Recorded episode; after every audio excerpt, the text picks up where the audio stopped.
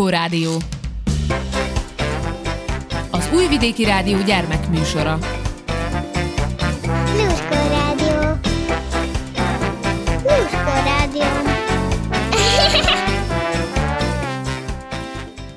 Köszöntelek benneteket, kedves hallgatóim, kicsik és kicsit nagyobbak. A nevem Hajdúsára. A mai műsor témája a nevetés, mely tevékenységhez mindenki ért. S folytatjuk Mészáros Anikó Epreskerti meséjét, mely história ma az utolsó soraihoz ért. De nem buslakodunk, kacagunk! Locsi fecsi!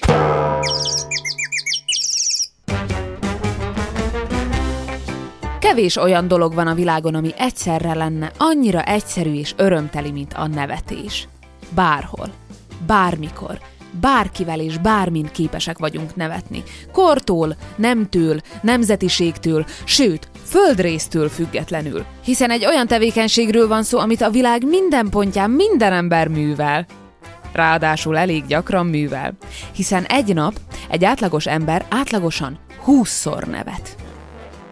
De megkérdezted már valaha is magadtól, hogy miért nevetünk? Mi történik a testünkben ilyenkor?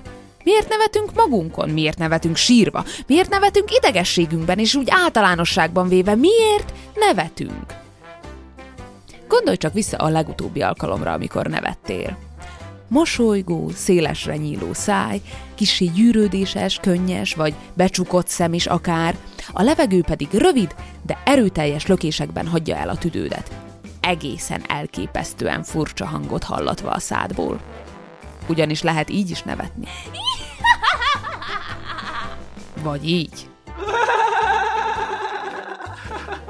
Vagy akár így is. De még így is. Na de mi történik a testünkben ilyenkor? Először is össze-vissza kezded el venni a levegőt. És pont ettől az össze-vissza légzéstől leszel vörös, könnyezik be a szemed, és adsz ki különféle érdekes hangokat. Nevetés közben tehát elveszíted a kontrollt az arcod és a tested felett. Amikor pedig vége lesz, akkor ellazult állapotba kerülsz. Kicsit úgy, mint nyújtózkodás után. Egyes kutatók azt találták, hogy a nevetés az serkenti azoknak az antitesteknek a termelődését a testedben, amik harcolnak a betegségek ellen, és erősítik az immunrendszeredet. Tehát, hogyha nevetsz, akkor sokkal egészségesebb lehetsz. Na de mégis. Miért nevetünk? Biztos te is tapasztaltad már, hogy sokkal ritkábban nevetsz, amikor egyedül vagy, mint amikor emberek társaságában. Egyes kutatók szerint 30-szor gyakrabban nevetsz, hogyha van melletted egy ember, mint hogyha nincs. Olyan ez a nevetés, mint az ásítás. Ragadós. Biztos hallottál már egyes sorozatokban a poén végén ilyen fajta nevetést. Ezeknek nem az a célja, hogy megmutassa neked, hogy na most kell nevetni, hanem tulajdonképpen egy nevető társaságot varázsolnak az otthonodba, amire neked szükséged van, hogy tudjál nevetni. Mert ha azt hallod, hogy mások nevetnek, az agyadban ez olyan érzést kelt, mintha mások is lennének ott. Tehát te is sokkal inkább érzel késztetést a nevetésre. Ám biztos veled is előfordult már, hogy egy feszült, ideges helyzetben voltál, és nem is akartál nevetni, de akaratlanul is elkezdtél.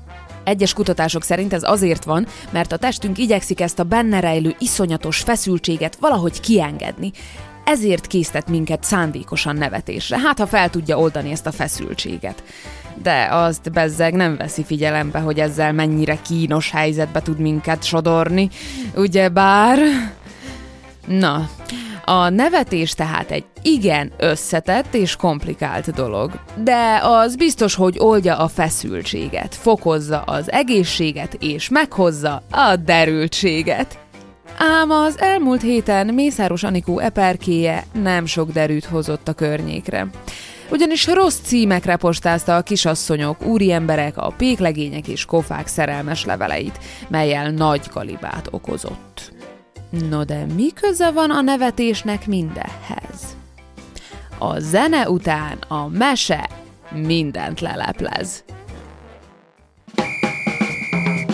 Zenebona! A csuda bogár, a csuda bogár, minden nap felemás zokniba jár. Mind a hat lábán már zokni, másnak nem könnyű megszokni, a nénik csak nézik, a bácsik nem értik. Minek ez a sok csík pötty? Karikás, barikás, kocka, malackás, kacipántos, elefántos, hullámos, villámos, krokodilos, ananászos, hintás, mintás, zokni. Elég lenne pár fekete, csak sűrűn kell mosni, s majd fehéret húzzál vasárnap, míg a fekete zokni szárad, s ha összemosnád, attól se félj, legfeljebb szürke lesz, mint egy kis egér. Csuda bogár, a csuda bogár, minden nap felemás zokniba jár.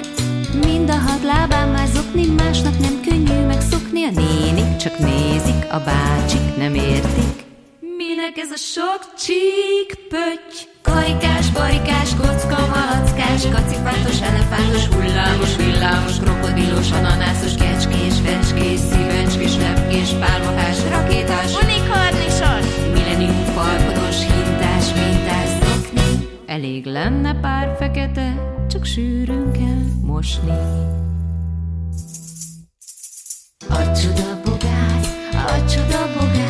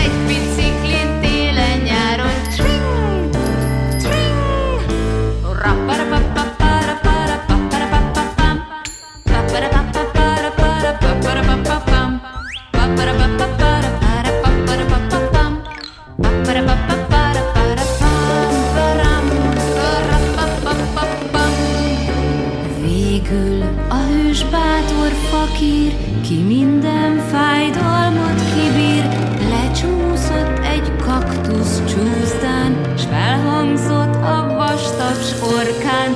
Bravo!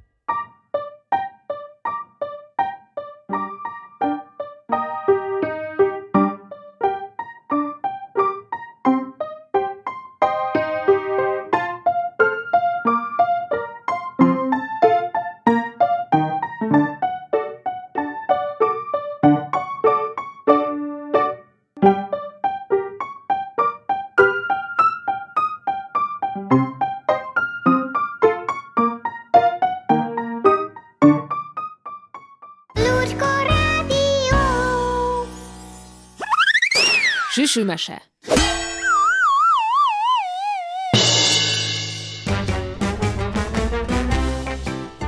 Mészáros Anikó, Epreskerti mesék.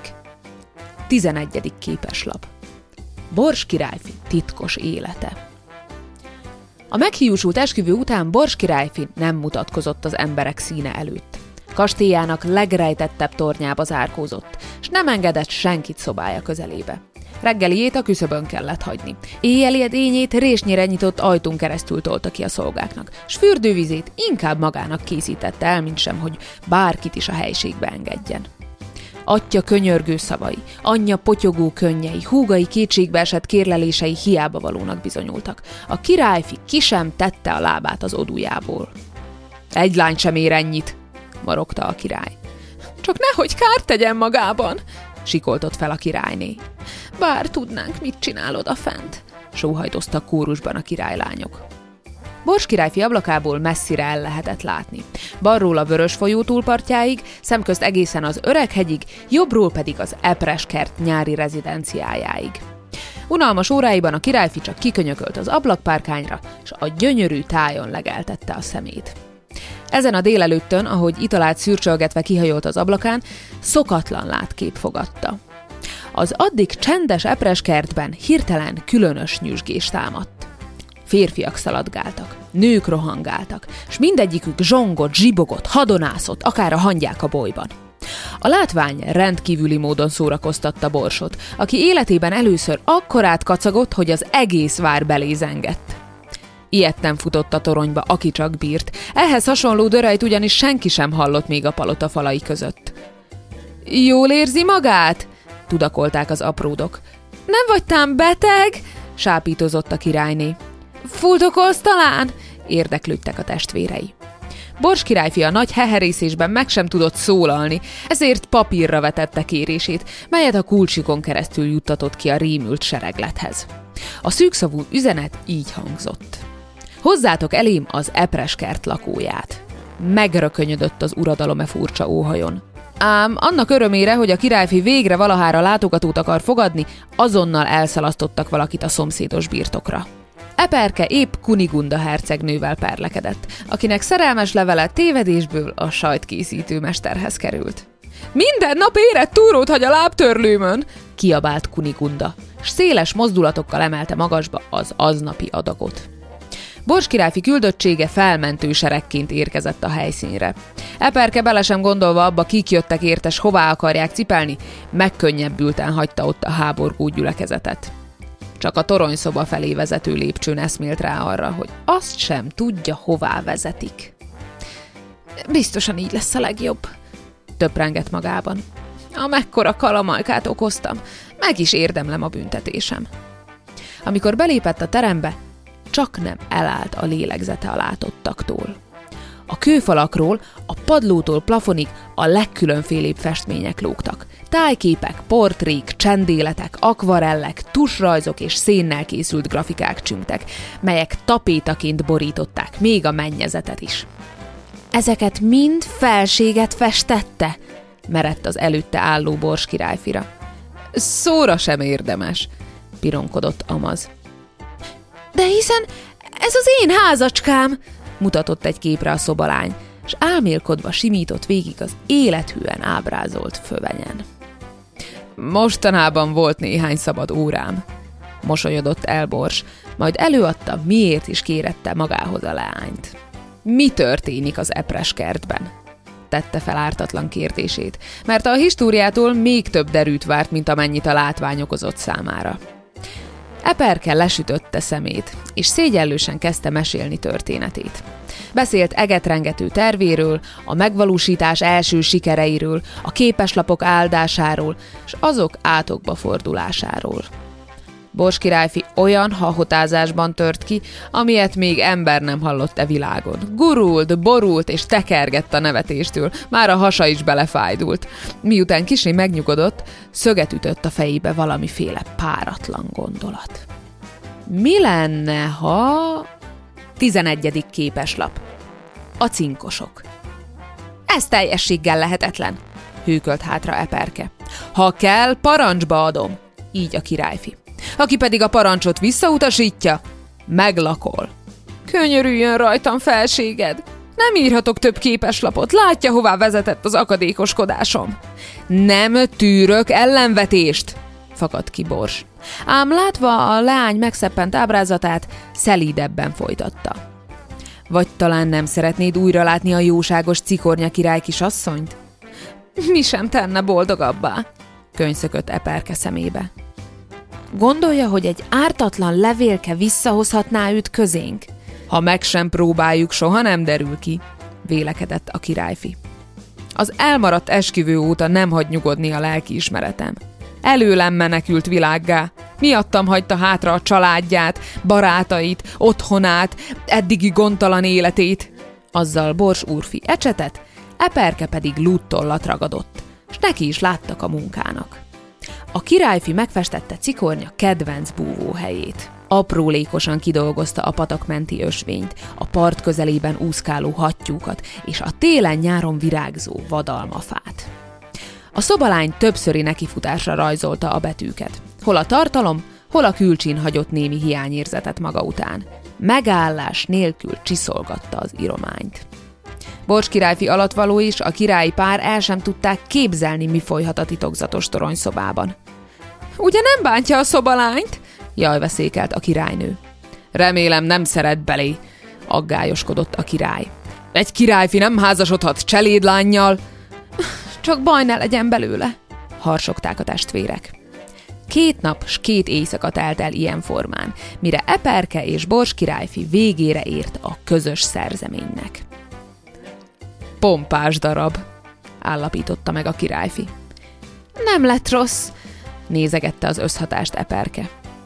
De hogyan jut el az üzenet cikornyához? Édesapja azóta keresteti legderékabb katonáival, hogy a királylány kereket oldott. Ezt bíz csak rám, legyintett Bors, és minden tudó pillantásából valóban arra lehetett következtetni, hogy pontosan tudja, mi a teendő ebben a rendkívüli helyzetben. Bors királyfi azonnal Jósikáért küldetett, aki jósgömbökkel, mágikus kövekkel, rúnakockákkal, tucatnyi jövendőlésre alkalmas szerkezettel megrakodva járót a királyfi színe elé. Most aztán szedd össze magad, vén vajákos, s fejtsd meg úrnőd hollétének misztériumát, pirított rá. Józsika csak pakolt, rámolt és tologatott, mormolt, forralt, kevert és kavart, bájitalt készített, főzetet kutyult, s rendületlenül motyogott varázsgolyója felett. Több órányi abraka és hosszas csiribá után arra jutott, hogy cikornya nincs is annyira közel. De nem is vándorolt olyan messzi vidékre. Hétfőn hajszobrást fogad, kedden a kertbe szalad, szerdán szalakótát lesni megy, csütörtökön a csűrben bujkál, ha péntek akkor parton ül, szombaton a szomorú fűz alatt csücsül, vasárnap vásárba jár, kiáltott fel Eperke diadalmasan. Már-már feledésbe merült cikornya kedvelt játéka, mely szerint a hét minden napját kezdőbetűjének megfelelően töltötte. Szoknyájába rejtette hát a képeslapot, s elviharzott. 13. képeslap. Rend a lelke mindennek. Eperke csüggetten állt a forrásnál. A szomorú füzek búsan hajlongtak a reggeli szellőben.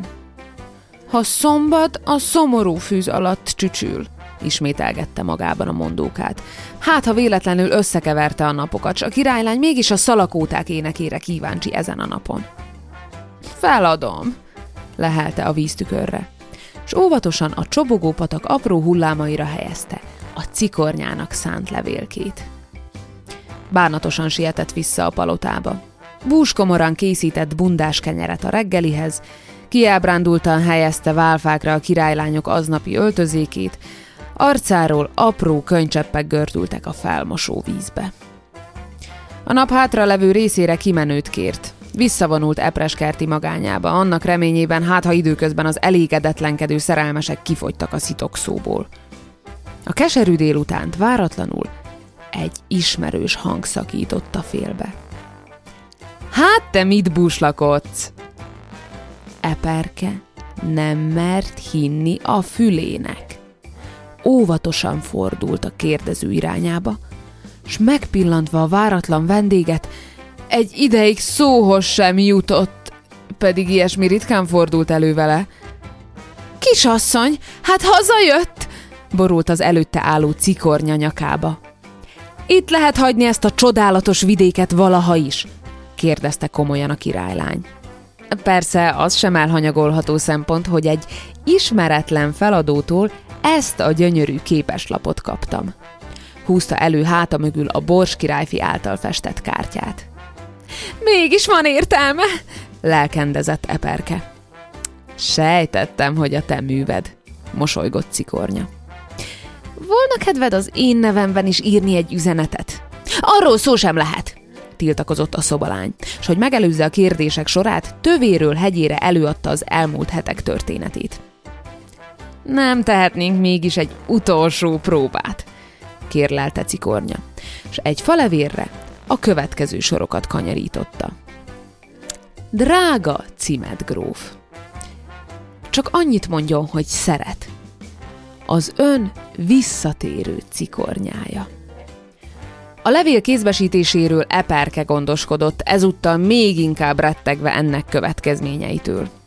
Cikornya minden bátorságát összeszedve szülei elé állt, s bocsánatot kérve meggondolatlan tettéért büntetésre várt.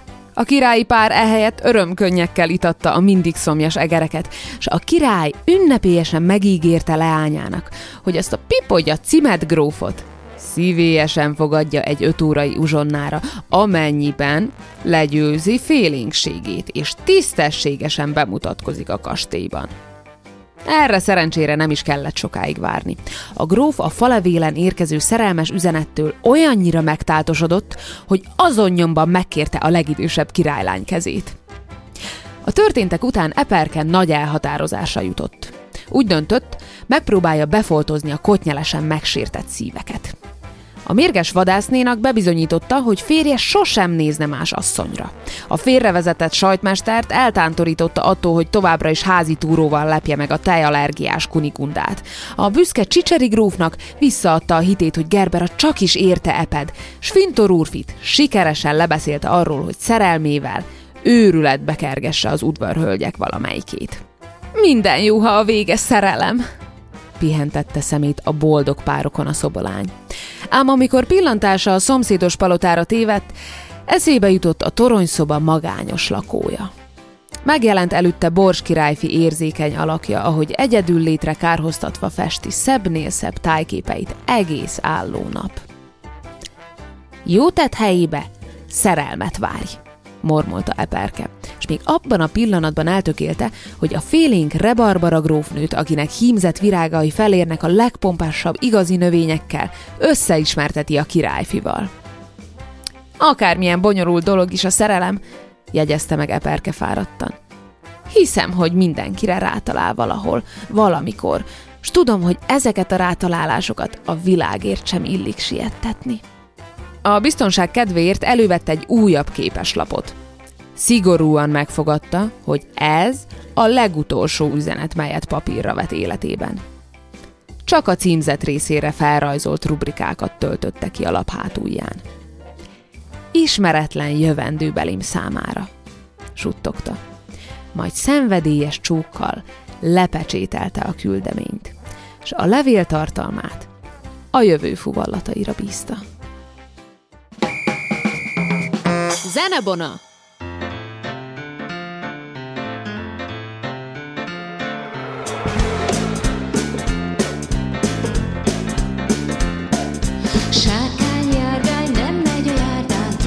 magasan repül felül. Sárkány, nem megy a járdán, aki meglátja beleszédül. Tűzet okád a kipufogója, wabum, wabum, wabum, bum, bum. Gyorsabban mint a robot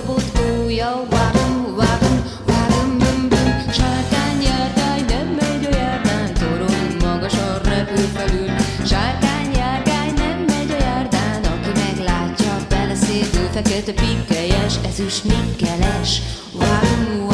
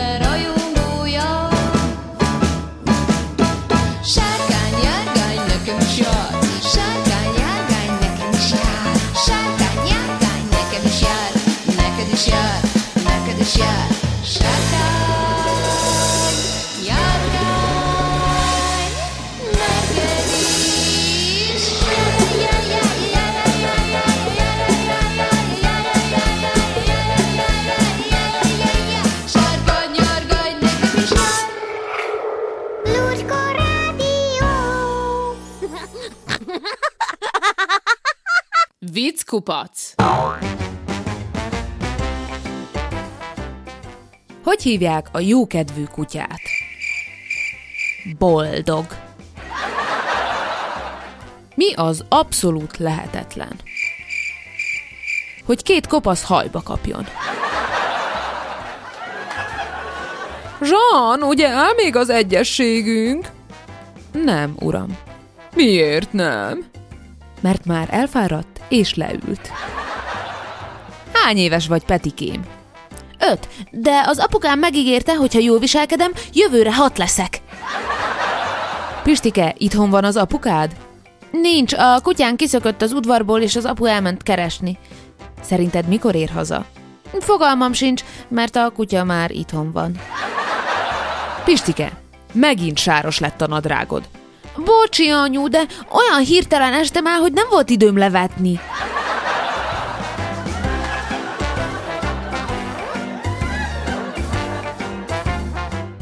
Eddig tartott a Lurkó Rádió mai adása. Búcsúzik tőletek hajdúsára. Ha lemaradtál a Lurkó Rádió bármely adásáról, cseppet se búsulj. Bármikor visszahallgathatod az RTV honlapján, illetve az RTV applikációja is nagy segítség lehet számodra. Örülök, hogy velem tartottatok. Találkozunk egy hét múlva. Sziasztok!